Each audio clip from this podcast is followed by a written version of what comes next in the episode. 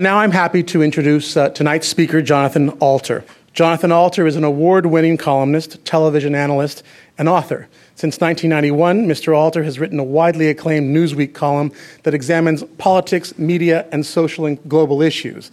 The two thousand eight campaign marked the seventh presidential election he has covered for Newsweek. He has authored over fifty Newsweek cover stories on everything from Bill Clinton's first interview after leaving the presidency to Barack Obama's first magazine cover before he arrived in the U S Senate.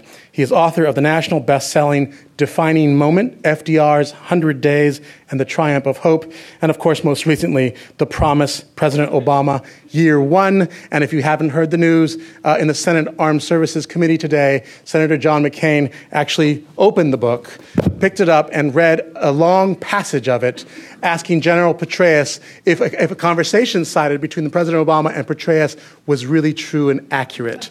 Mister Petraeus did not answer, but I'm told Mister Uh, General Petraeus later fainted. We will uh, have an opportunity to ask Jonathan Alter uh, if it re- really was his words that made the general faint. Please welcome Jonathan Alter. Thank you so much for coming. My God, what a bunch of policy wonks. The Lakers are on. I'm so impressed. It's just uh, overwhelming that all of you would come out tonight, and I'm I'm grateful to you for doing that. I'm grateful to your TiVos. So here's here's um, what I want to want to want to try to do a little bit before we open it up for questions. My book tries to answer three basic questions. The first is, what happened? Now, events were moving so fast in the last eighteen months that even people in the news business couldn't keep up with everything that was going on. You know, when history happens, a lot of times we don't know it. And, and it's not till years later that people realized that they were living in historic times and there were major historic events going on in their lifetimes. And that was the case, not just with the election of the first African-American president, but with enormous array of problems that Obama faced upon taking office. And on every one of the key decisions he made, whether it was decisions to prevent a Great Depression or decisions on health care, there's always a backstory. You never really get it at the time. We're not going to know until the books come out what's happening behind the scenes right now um, with the oil spill. It's just very hard for people in my business and journalism to get it in real time. You need to wait a few weeks uh, or months before people will talk. So I wanted to do that. Then secondly, uh, I wanted to answer the question, what's he like? This is the most observed and least understood person on the planet. And so what happens when the cameras are off? What kind of a, what kind of a guy is he at work and uh, at play? And f- only in a tertiary way um, am I interested in how he did. Um, that's an assessment that's mostly for all of you. And I, I what I tried to do was give you more information on which to make an informed judgment about how he did in his debut. I do do it myself in various parts of the book, mostly in the epilogue. You know, I cite, for instance, um, a study done by PolitiFact, which won a Pulitzer Prize, uh, and they found that of his five hundred campaign promises, he actually kept or made progress on close to four hundred just in his first year. Um, but there were uh, obviously a number of, of uh, areas of uh, disappointment, uh, and we can get into that, I think, in the Q and A. But mostly I want to... Uh, provide enough uh, details, not just about him personally, but about these various policy uh, questions so that historians and Americans and people around the world can come to a fuller assessment on their own. So um, in the um, what happened department, uh, and also what's he like, I thought I'd start with a a little story that involves uh, my son, of all things, my now nineteen-year-old son. I met Barack Obama in early two thousand two in uh, Chicago, where I'm from, and I want to acknowledge that my sister, I believe, is here somewhere tonight, uh, who uh, along with me grew up in Chicago. I met him uh, when we were sitting Shiva for my aunt, and he was a friend of my cousin's, and he came over and he told me that day, he was a failed congressional candidate, that he was running for the U S Senate, or likely to. Oh, some chutzpah there. He's just lost for the House. He's going to run for the Senate. Okay. Seemed like a smart guy, um, and I, you know, I had some conversations with him in the next couple of years. And then in two thousand four, um, he gave that famous speech at the Democratic Convention in Boston and put himself on the map. When he had been elected to the U S Senate but not yet sworn in, we decided at Newsweek to do the first cover story on him, and I, I went down to Washington from uh, New Jersey, where I live, and to interview him. And I brought my then thirteen-year-old son, Tommy, with me. After the interview, Tommy said, "Dad, that guy's going to be president in two thousand eight. No lie. And um, I said, uh, "Tommy, when you've covered politics as long as I have, you'll know that there's simply no way that he can be elected president, perhaps in two thousand sixteen, but even that's a long shot." And fast forward to November of two thousand nine. And um, this was uh, on the day before Obama's speech at West Point uh, explaining his uh, Afghan policy. And uh, I had a, you know, interview with him. And with Obama, you get about minute thirty, two minutes at the most of small talk before you get down to business. He's very focused on brass tacks.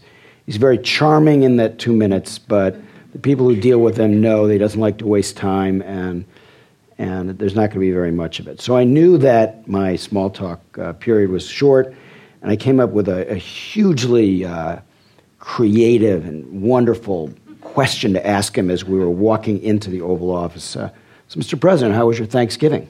uh, And he said, "Oh, I, we had a we had a great time. You know, I um, I went to the Oregon State George Washington University basketball game with my wife uh, and my mother-in-law, and my mother-in-law kept punching me every time the basketball game got close.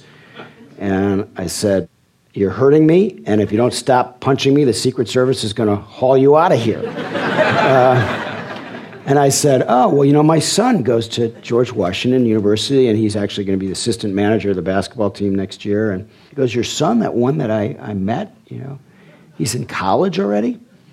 And I said, yeah, yeah, he's just finished his freshman year. And uh, I told him a, a very, you know, quick version of the story that I just told you. And he said, "Well, you tell Tommy two things. You say hi to him, and you tell him, he should have talked me out of it." And then, because he knew it was a reporter, he said, "Joke, joke, that's a joke." uh, but he did say, uh, in the course of that interview, a number of interesting uh, things, uh, which are, except that story, uh, are um, the serious part of the interview is bundled with the audio book uh, for anybody who likes to listen to books. And one of the things he said is, you know, you know that you've got a lot on your plate when a pandemic, an H one N one virus pandemic, is about the tenth thing on your list of things to confront. Um, the biggest surprise for me, I think, in terms of what I learned about what happened uh, behind closed doors, was that he essentially pushed healthcare alone. Joe Biden told him the American public will give you a pass. Uh, you uh, have only uh, you've only promised to uh, tackle this by the end of your first four years and during the campaign. By the way, he never uttered the phrase "public option" during the campaign. He talked about choice and competition, but that word was not used by anybody in the campaign. And you know, the American people aren't uh, demanding this right now. Uh, Rahm Emanuel told me, quote, "I begged the president not to do this." Uh, David Axelrod said he thought he should tackle energy first, which, given the news, maybe he should have.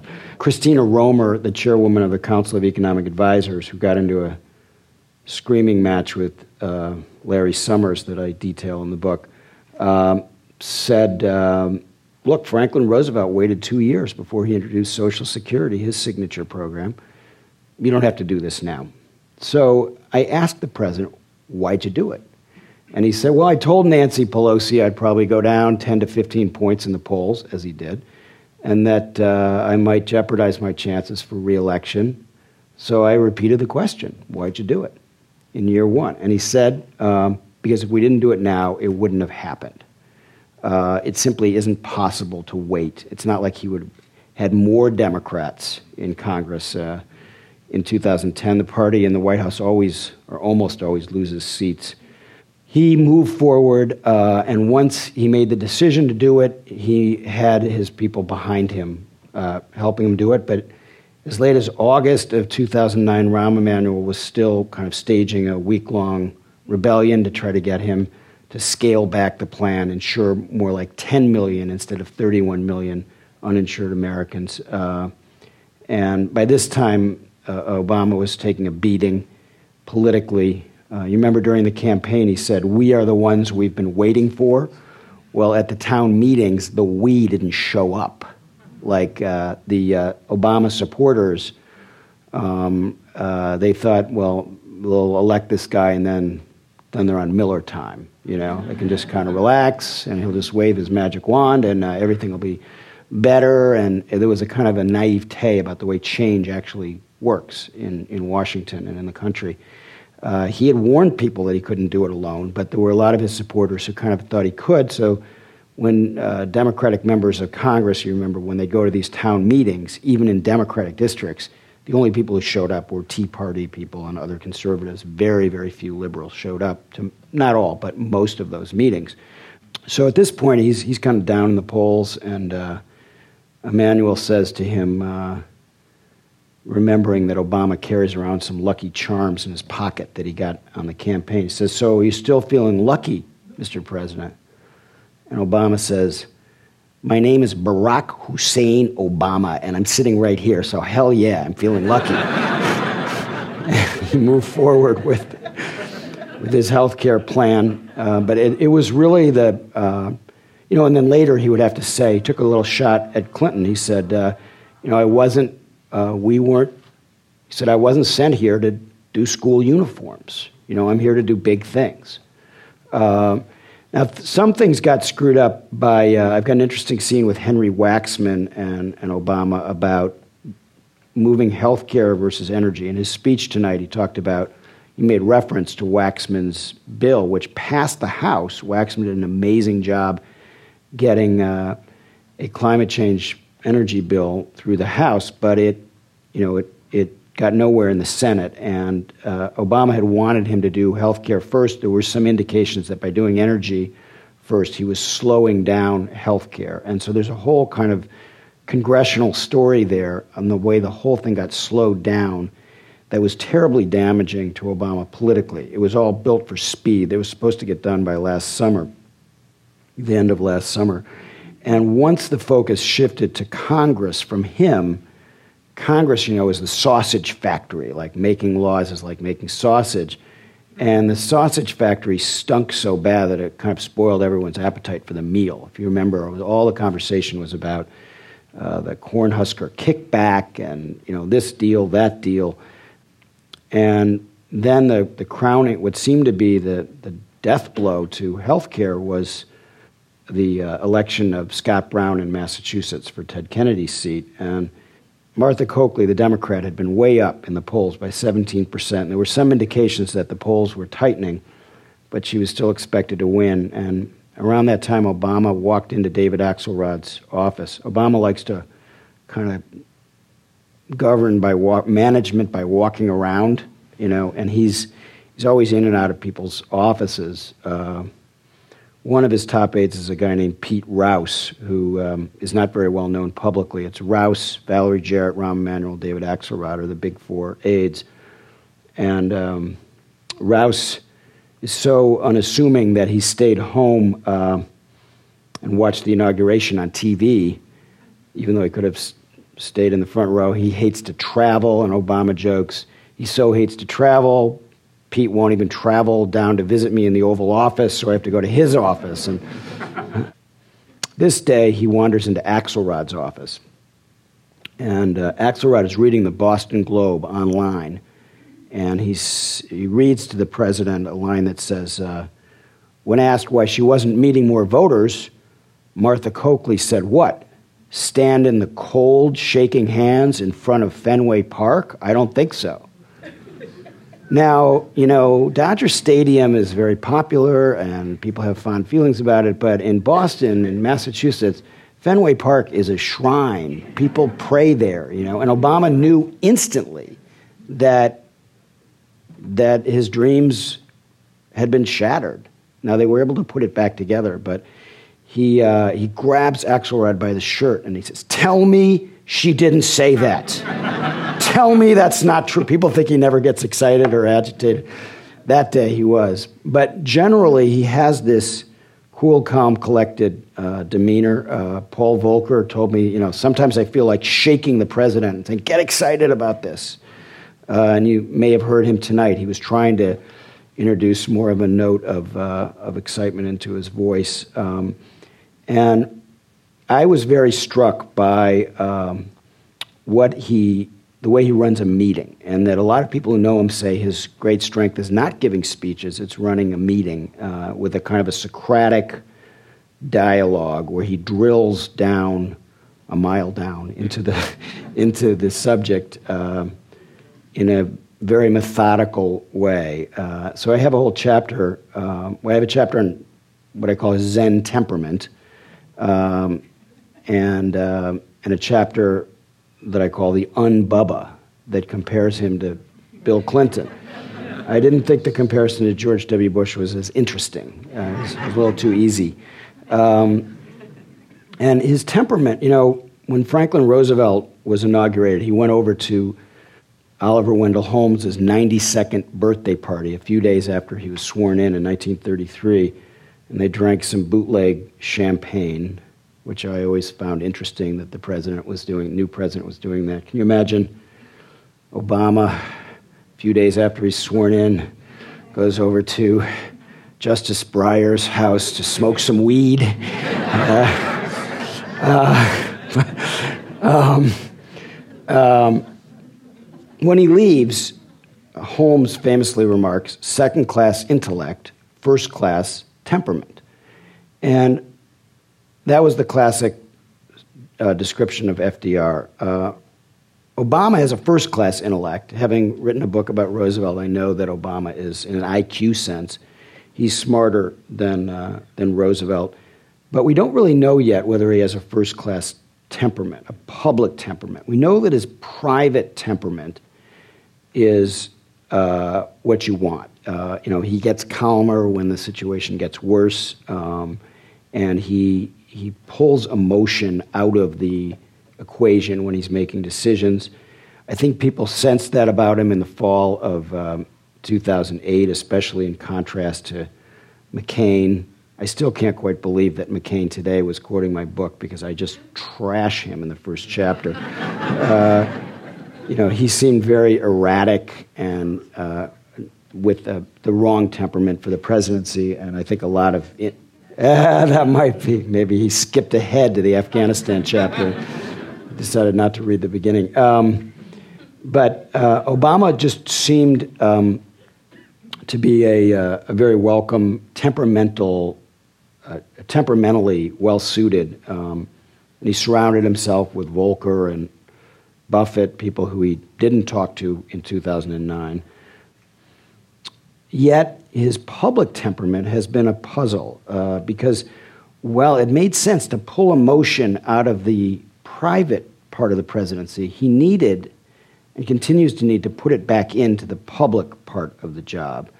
And when he said recently that the presidency is not a theater, "This isn't theater," was his quote on the Today Show, I thought he was exactly wrong. It's always been a theater. It always will be a theater.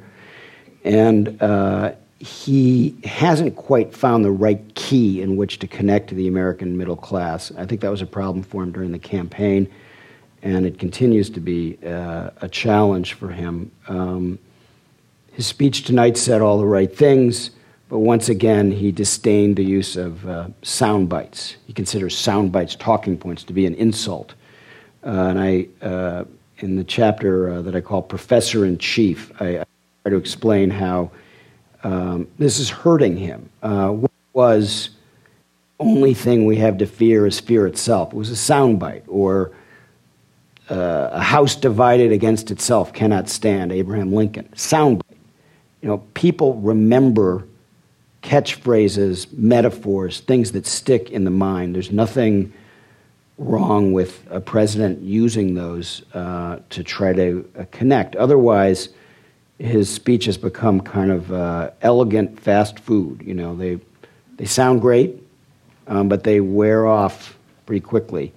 Um, and he gave some very important speeches in two thousand nine, particularly the one in Cairo. His reaching out to the Muslim world uh, was fascinating, and uh, I try to explain how that happened. But um, there was a missing piece in his relationship with the American people, and uh, he wasn't uh, able to persuade public in general that he was leading the country in the right direction.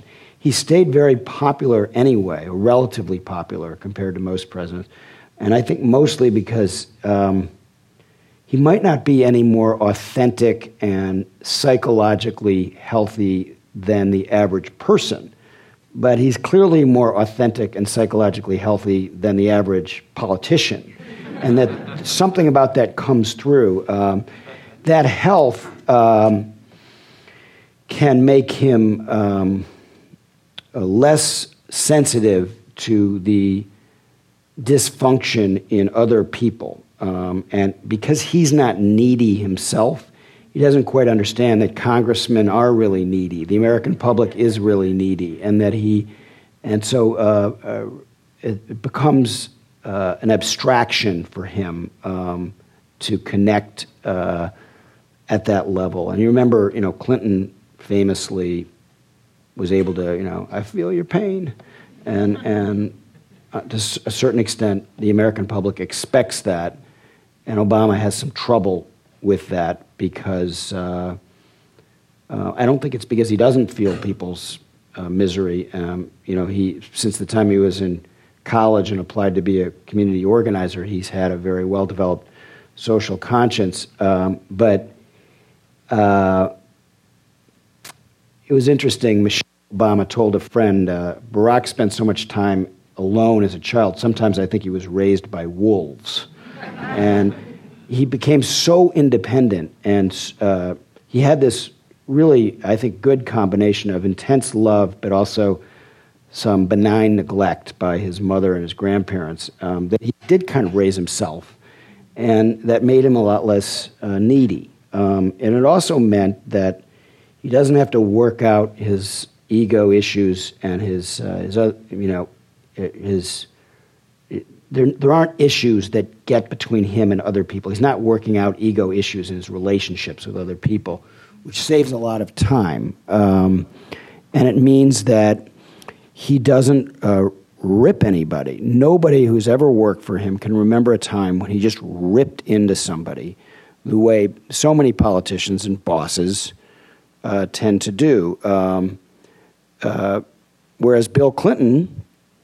and I spoke to many people who worked for both men, uh, would pretty often have what they call purple fits, um, where he would just be really screaming at somebody. It happened to me once when I uh, asked him in the presidential limo outside Hartford in nineteen ninety-nine if he was seeking psychiatric counseling for his Monica Lewinsky problem, and he started he started yelling at me, you know. So, I can't believe you're asking me that question, John. I just can't believe you're asking me that.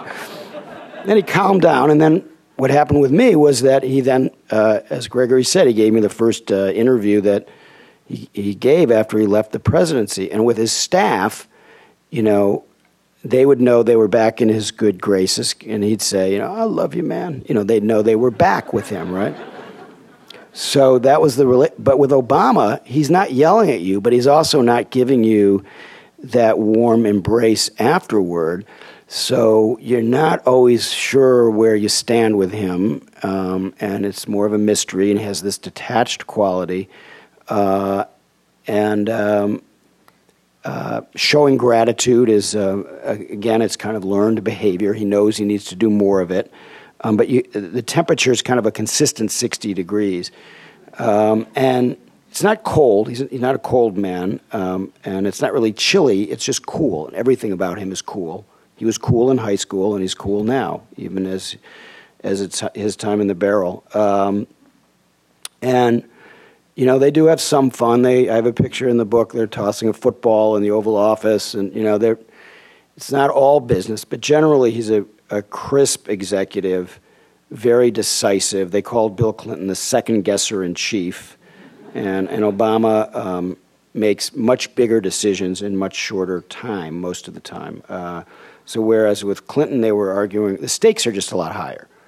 And with Clinton they were arguing uh, over uh, a sixteen billion dollars stimulus. With Obama it was a seven hundred eighty-seven billion dollars stimulus, and Clinton's stimulus didn't go through.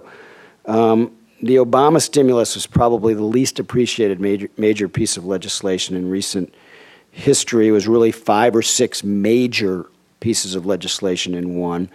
Uh, the biggest uh, infrastructure bill since the Highway Act of the fifties, biggest education bill since uh, the nineteen sixties, biggest energy, clean energy bill ever, um, the uh, biggest tax cut, three hundred billion dollars in tax cuts, which he made the mistake. He played bad poker with the Republicans of giving up at the front end of the process.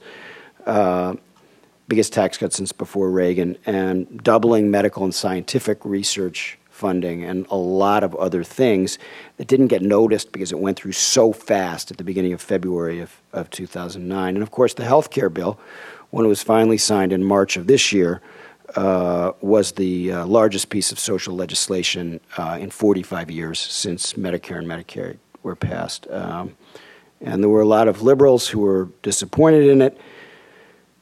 Obviously, conservatives wrongly called it a government takeover. It was really the kind of Howard Baker, Bob Dole bill. It wasn't a government takeover. It left the private insurance system in place. Uh, so there were distortions. Um, the liberal concerns, I think, um, they reminded me of a lot of the liberal concerns uh, when Roosevelt put through Social Security. It only insured forty, fewer than forty percent of senior citizens. It was a thoroughly racist bill in nineteen thirty-five. But Roosevelt, like Obama, figured you got to start somewhere with major legislation. And uh, one of my chapters is called uh, The Perfect and the Good. Obama kept saying, don't make the perfect the enemy of the good. But I do think that um, in his advice to liberals to um, accept the world as it is, not as we want it to be, and, and get half a loaf and uh, be practical, uh, he didn't take his own advice, or hasn't been taking his own advice enough when it comes to media relations. Um, and he needs to deal with the media world in Washington with all of its stupidity as it is, not necessarily as he, he wants it to be. Uh, and uh, so I think he's struggling with that um, and trying to figure out how to respond when people tell him he needs to do this or that in his, in his public presentation. Um, I want to... Uh, Just finish with a couple of other stories about what happened uh, behind the scenes. Uh, the um, uh, reference to John McCain and the testimony today w- came from a, a chapter called Chaosistan um, about this enormously deliberative process they had last fall. It was the uh, most deliberative process on a foreign policy national security issue since J F K and the Cuban Missile Crisis in nineteen sixty-two. Um, they had twenty hours of meetings. Um, Obama and Biden played good cop, bad cop. Uh, Hillary Clinton, um, who has generally a good relationship with Obama, uh, in this case was very much on the side of the Pentagon. She wanted a longer, open-ended, ten-year counterinsurgency commitment. Uh, Biden wanted very few troops, um, and uh, it, more use of Predator drones to go after al-Qaeda. And Obama didn't show his cards for many days and, and pursued what I thought was a really thorough process, pretty much almost exactly what you would want in a president. Now, I have my doubts about the decision that they came to, and a good process doesn't necessarily assure the right decision, but a good process is certainly preferable to a sloppy or non-existent process. And in both the Vietnam War and the Iraq War, and this is unbelievable but true, They never actually surfaced the assumptions and key issues for debate. They slipped into war inch by inch by inch. So Obama said to me, I wanted to slow the whole thing down and really analyze it in these twenty hours of meetings. But it turned out that there was this drama unfolding behind the scenes where you may remember that uh, General McChrystal went on sixty minutes and he talked about the McChrystal plan, which was what Hillary Clinton basically supported, counterinsurgency commitment, be there for a very long time. Uh, and other interviews, he said the same thing. This was before they'd made a decision. The process is still underway. And here's the commanding general saying this. Then the the White House makes it clear they're not too happy about this, and McChrystal goes to London, and in the Q and A after a speech there, he's asked whether he can support what's essentially the Biden plan, very few troops, a uh, use of Predator drones. And he says, in a word, no. Back in Washington, in the White House, they're going, wait a minute, let's get this straight. The commanding general says that if the president sides with the vice president, he cannot support the policy. There's a word for that, insubordination. So Obama is over in uh, Copenhagen trying and failing to get the Olympics for Chicago. Finished third. He gets, when he got back, uh, his aide said, did you really have to go? And he said, yeah, Michelle would have killed me if I hadn't gone. She was trying to run the, the operation. Um, And he summons McChrystal from London to the tarmac, and they have a meeting there. There's a photograph of it. Um, and in the meeting, Obama decides it's not McChrystal's fault. He's a good man, tough soldier, the guy we want over there. And not incidentally, they just fired General McCain a few months earlier, and he wasn't going to sack another general, although Joe Biden clearly wanted somebody's head to roll. Uh, but when he gets back to Washington, he summons Admiral Mullen, the chairman of the Joint Chiefs, and he dresses him down.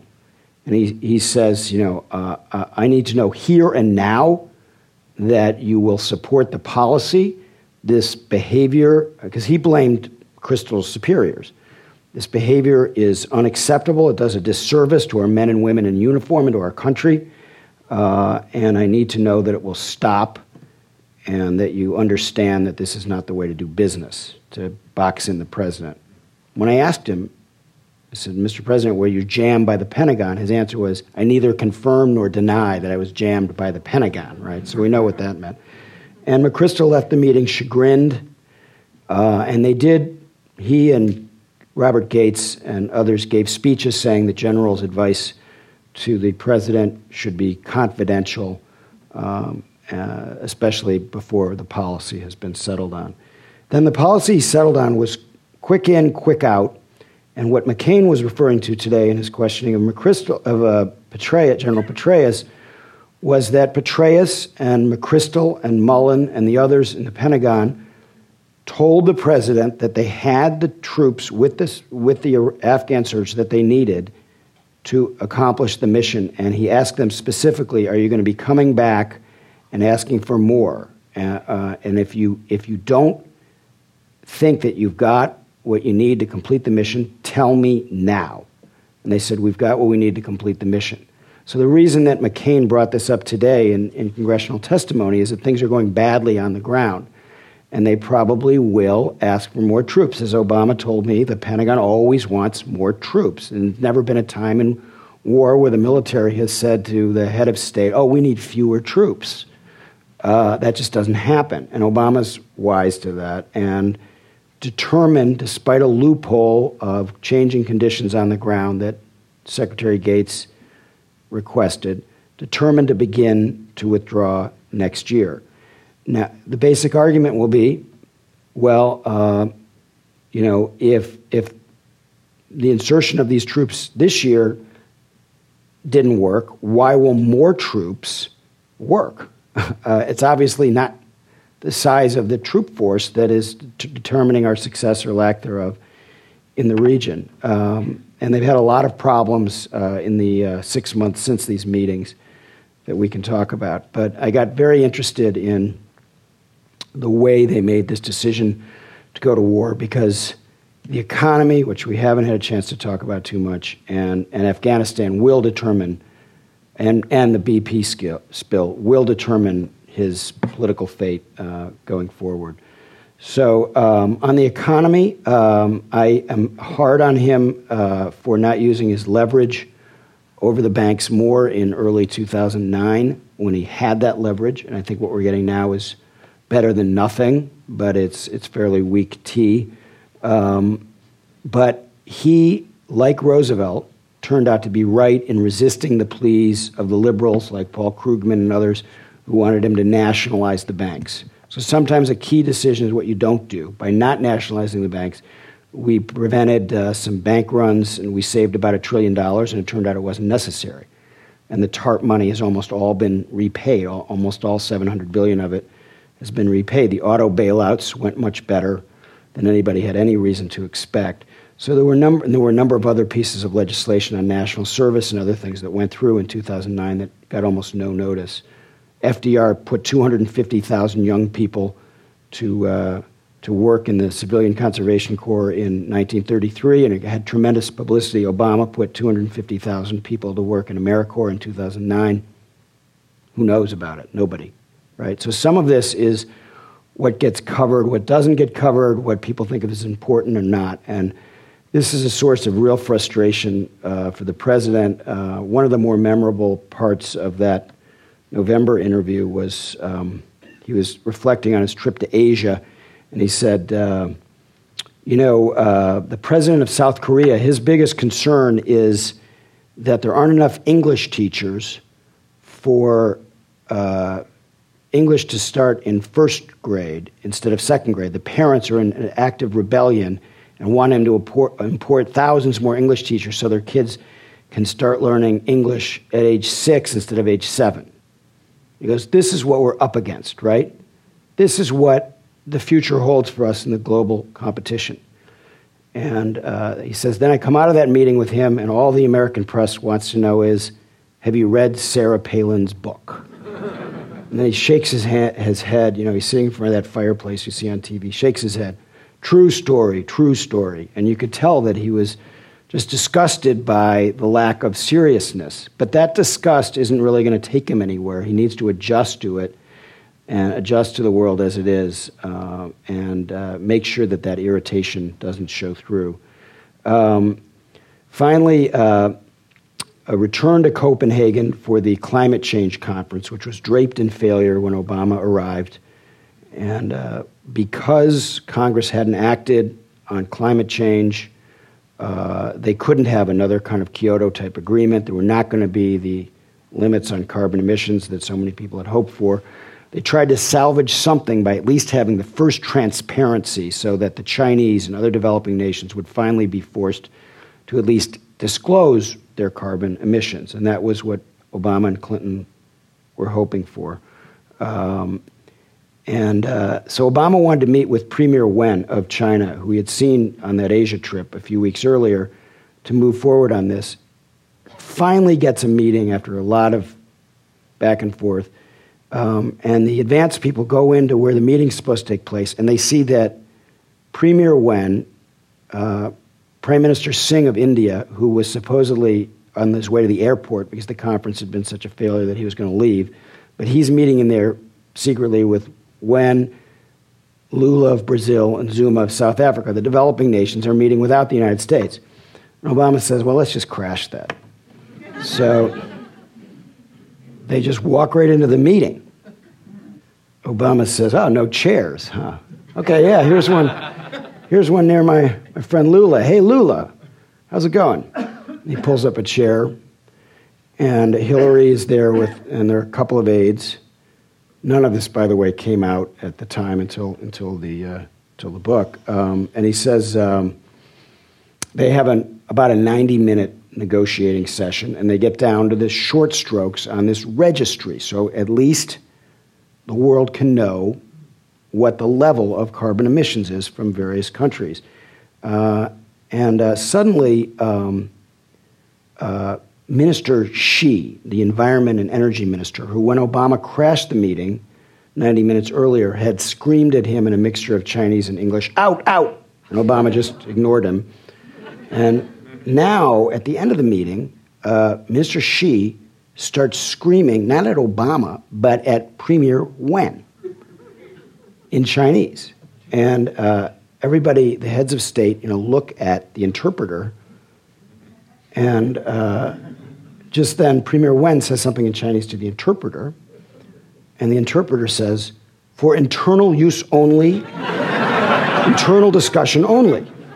And at that point, Obama goes like this. He says, "I'll take that to mean we have an agreement," and he hikes out of the room. The Chinese had to live with it.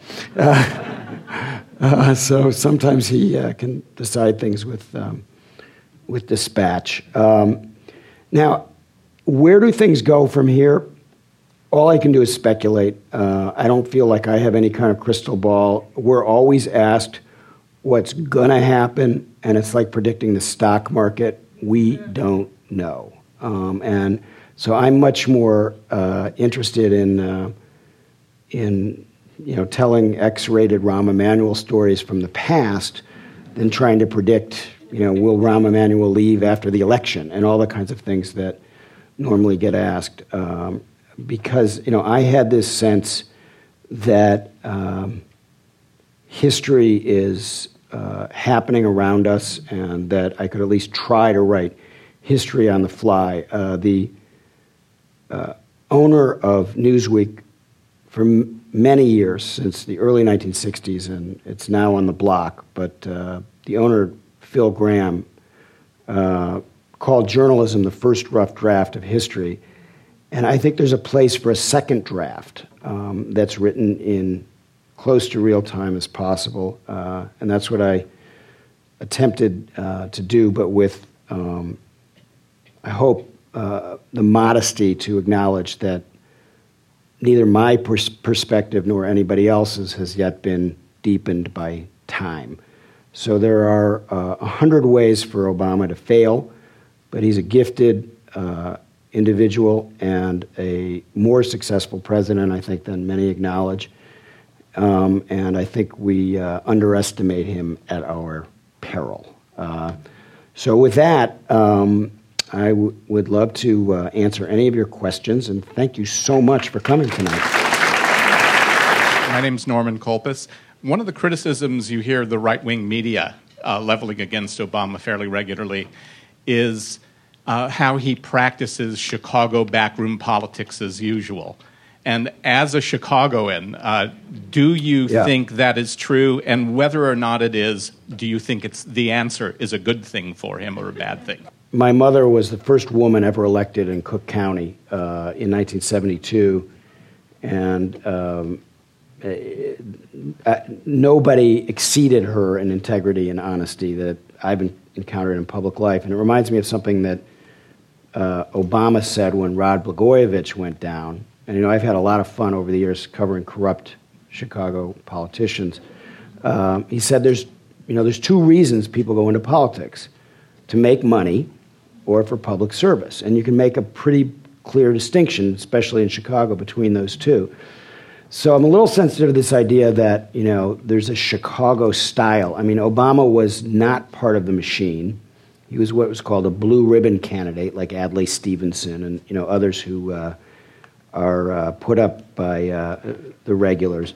Um, but he does have, um, and by the way, um, David Wilhelm, who was uh, head of the Democratic National Committee for a while in the nineties, when he went back to Chicago, he said, "I'm glad to be back in Chicago, where they stab you in the front." uh, and. Um, So, you know, I, I believe that any good president is a good politician.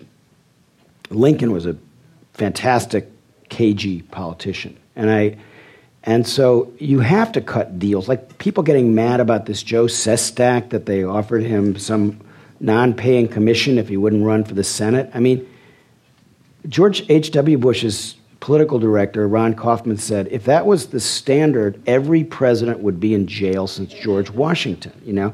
So there's just certain things about politics that are short of corruption that I don't have a problem with. Um, and Obama felt that deal cutting was essential if he was going to put points on the board, as he calls it. If you're going to actually get something done, you can either make a lot of speeches and throw punches so your supporters are gratified by your gestures, you know, and, oh, good, he decked that guy. Yeah, that's why I like Obama. He decked somebody. Or you can actually try to cut deals and, and get things done, you know. And if you're going to cut deals, yeah, you're going to be political. Um, and so I want more of it. My problem with Obama is in some ways he wasn't Chicago enough. And that, uh, you know, for instance, they screwed up uh, when they fired uh, the president's counsel, Greg Craig. Um, they, uh, you know, they never learned how to properly dispose of a body. You'd think that they would be able to do that to have coming out of Chicago, right? And it was, it was messy. It was like really messy. And, you know, they secretly offered him a judgeship, and that didn't work, and they, they couldn't ease him out. Um, and so, um, I, you know, I uh, tell a lot of Rahm Emanuel stories in the book, um, but I basically think, uh, I don't know, are there any kids here? I mean, it's all, it's all every every one of them. This is a guy who, when he came uh, to Washington with Bill Clinton when he was a young aide in his thirties, and uh, and...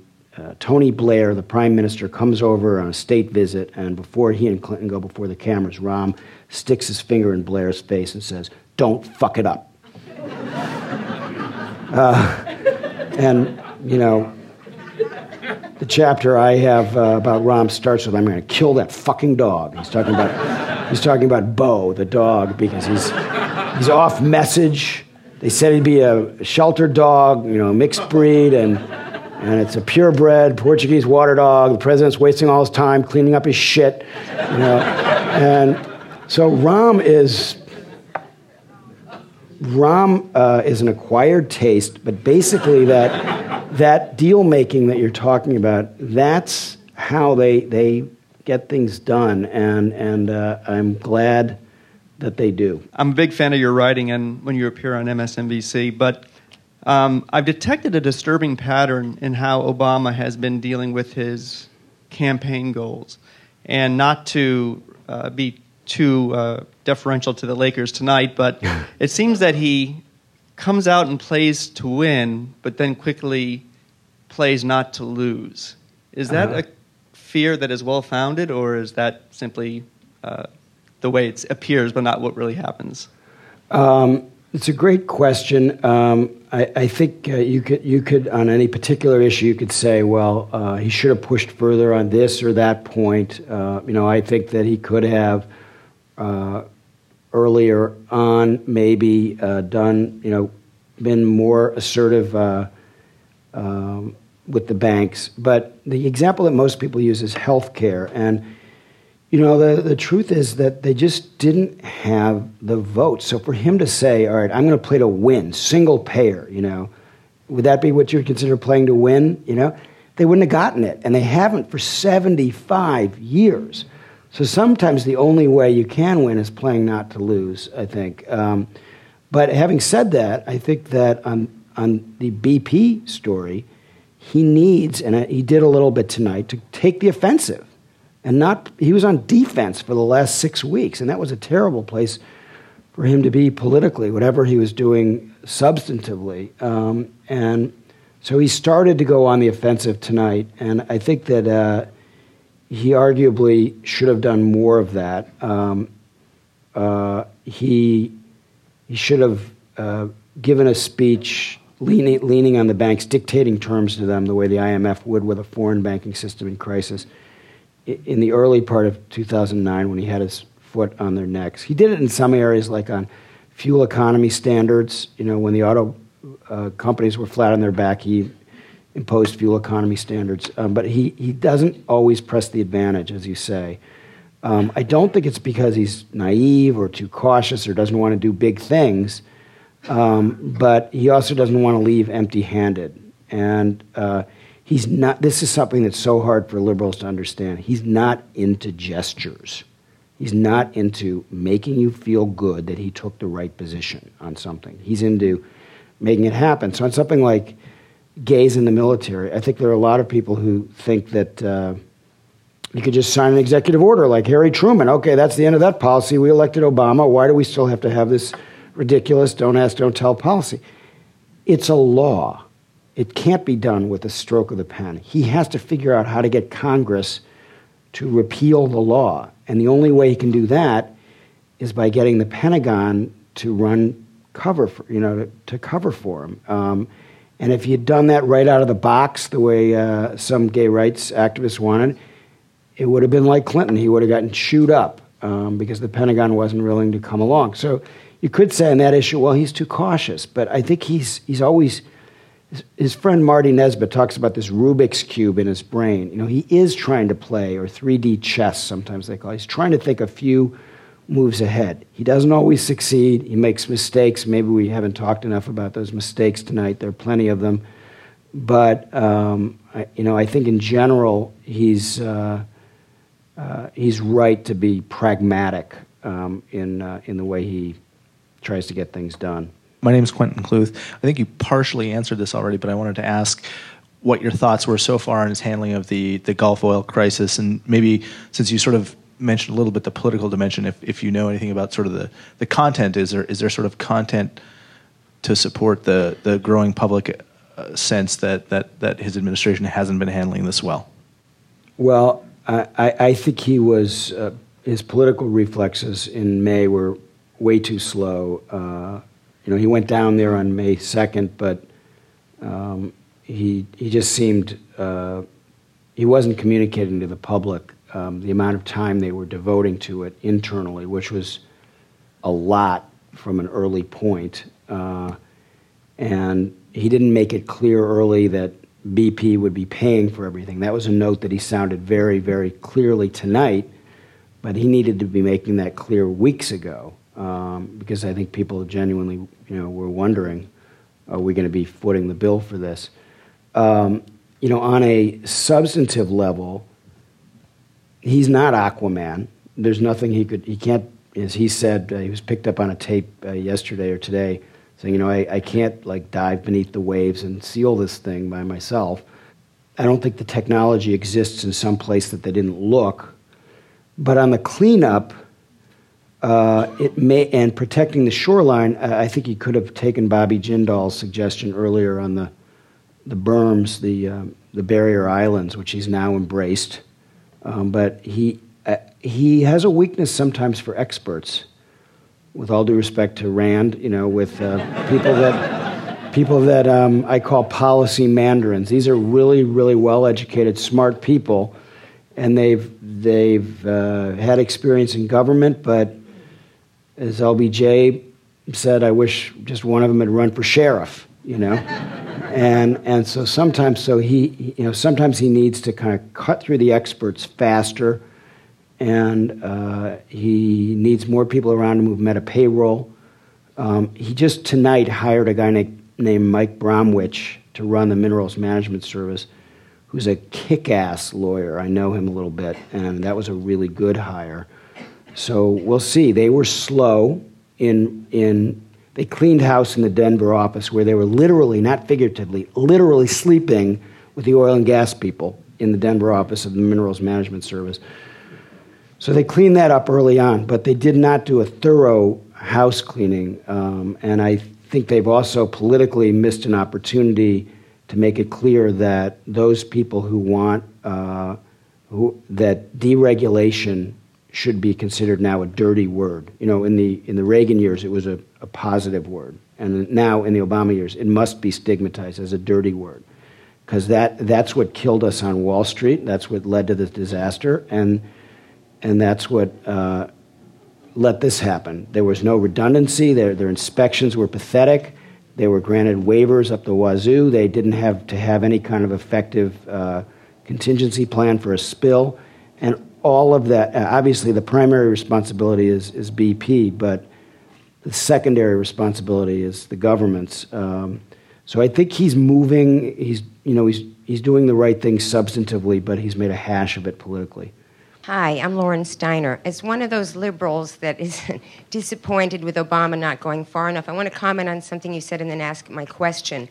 As far as the public option goes, you know, they always say the perfect is the enemy of the good. The perfect would have been single payer. If he had started with single payer, he could have settled on the public compromise, yeah. on the public option. sixty percent of people in polls, all we, when it was explained to them what it was, wanted the public option. You know, there were forty-four senators that signed Michael Bennett's letter, and, you know, the whole Progressive Caucus.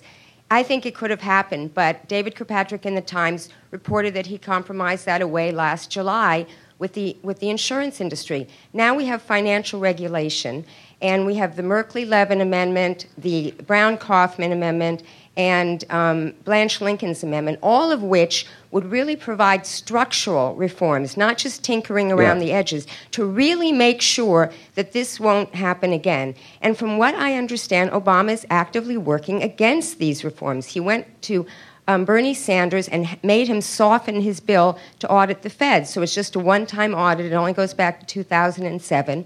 And these other three reforms that I mentioned, you know, he's not supporting. Well, I, I agree with a lot of what you say. Um, I'm, you know, I'm critical of him on Durbin. His good buddy and fellow senator from Illinois, Dick Durbin, had this what's called cram-down legislation to allow, uh, you know, judges to renegotiate mortgages, um, and uh, they had a fair amount of support for it in the Senate.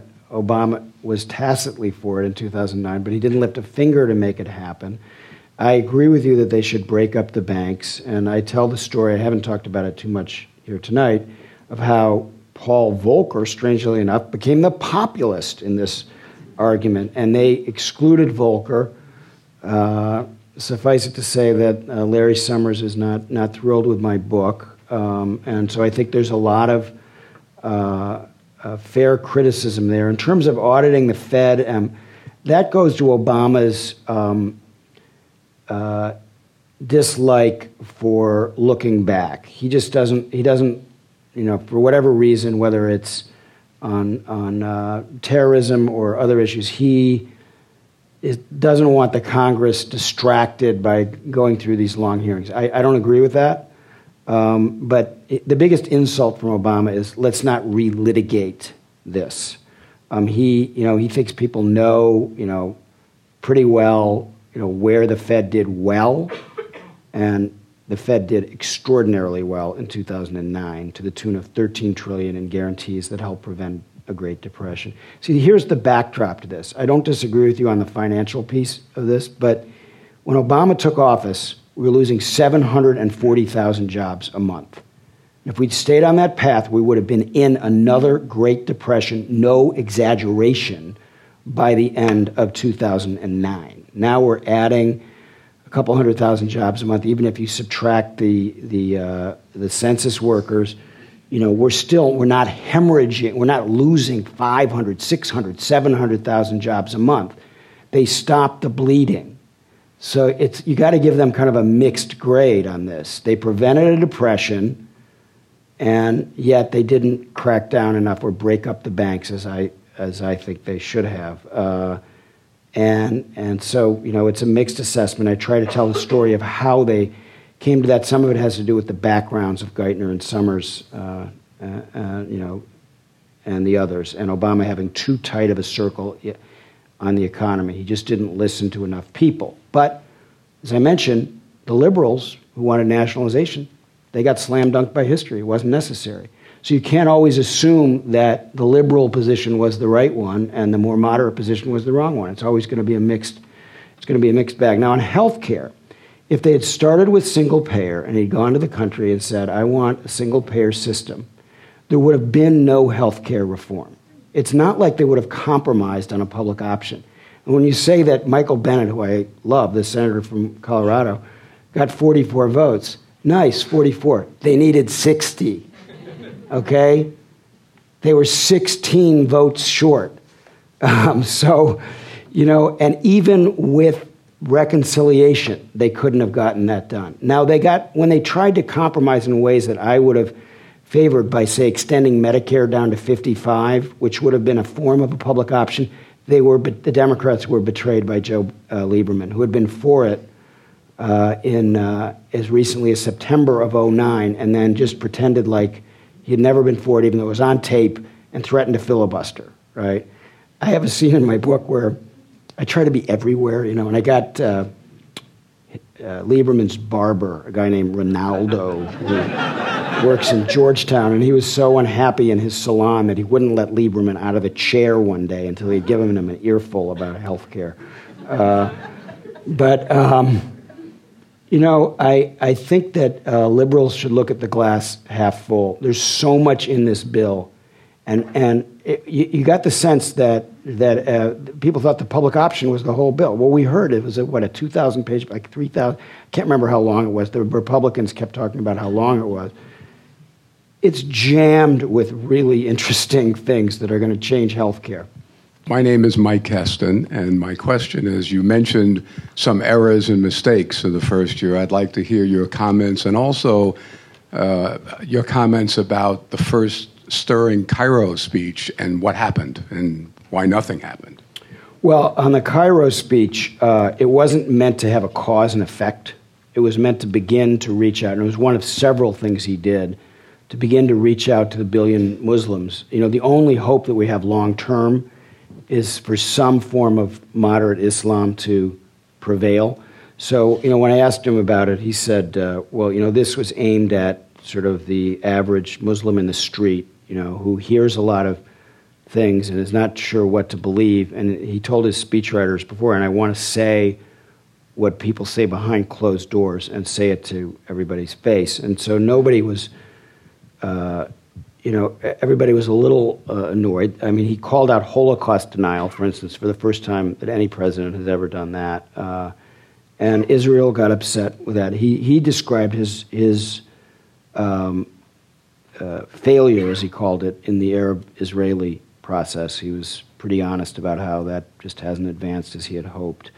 Uh, now, in terms of uh, uh, mistakes, um, uh, you know, you have to kind of distinguish between the ones that become blog fodder, like bowing too deeply to the Emperor of Japan, uh, even though he's a figurehead and it's Not not very meaningful in any longer term way, um, and um, failure. You know, as I mentioned, failing to use his leverage over the banks when he had it, which I think history will regard as a you know much larger mistake. Um, and he didn't manage relations with Israel as well as he needed to. Um, he let that deteriorate, uh, but he did drive a wedge between Russia and Iran, and got both Russia and China to sign on to I A E A inspections of Iran, which is important. The whole non-proliferation agenda moved forward in an important way. Um, so, you know, I, I don't... Uh, there were tactical mistakes, I think, on the public option. He made a hash. He, he mut- tried to muddle through rather than standing for the public option or telling liberals in, in the summer the, the votes aren't there for a public option. Forget about it, um, and he he chose neither, um, and and so I don't think he would have gotten the public option under any circumstances. But it was a tactical mistake that cost him with his base for him not to be clearer on that. Um, and um, well, I'm forgetting uh, a number of a number of others. I mean, I have incidents where he doesn't, you know, he has veterans in, and he kind of inadvertently insults them. uh, Uh, so there, there are plenty of times when he's perfectly fallible, but um, you know, I did not end up concluding, and the people in his government who had worked for Bill Clinton did not end up concluding that the wrong guy was in the chair. You know, if only Hillary had been there. I haven't heard one person say that in government, not one. I mean, they think she's a good Secretary of State, but they think the right man's president among the Democrats. During the um, the debate for uh, passage of the health care bill, the president seemingly put a premium on making it a bipartisan effort, much to the dismay of a lot of people on the left. You spoke about the president's pragmatism, his uh, ability to see things and get them done. There are some on the left. I love what um, what Bill Maher had said once about we need a little less hope and a little more audacity. It kind of cracked me up, but it, it reveals... Um, a feeling uh, uh, that a lot of people on the left hold.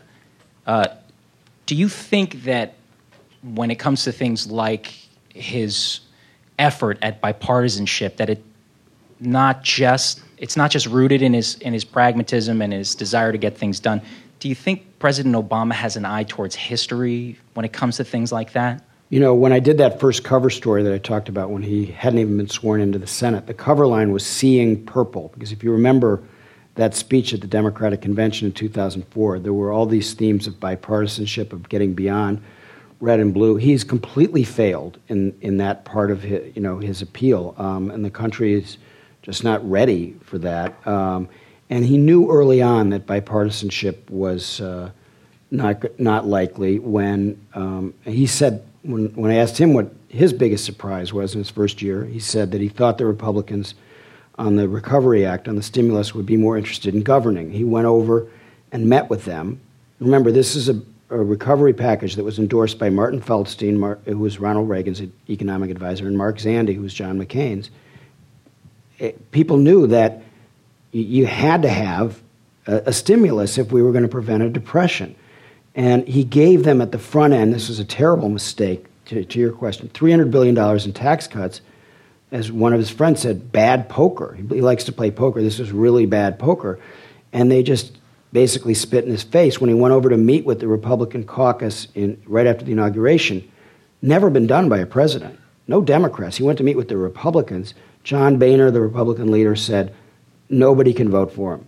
Nobody, nobody. He thought he could negotiate with them and that they could, you know, have something like Reagan had bipartisanship at the beginning in, in nineteen eighty-one, and they just rejected it. So he got no Republican votes in the House and only three in the Senate.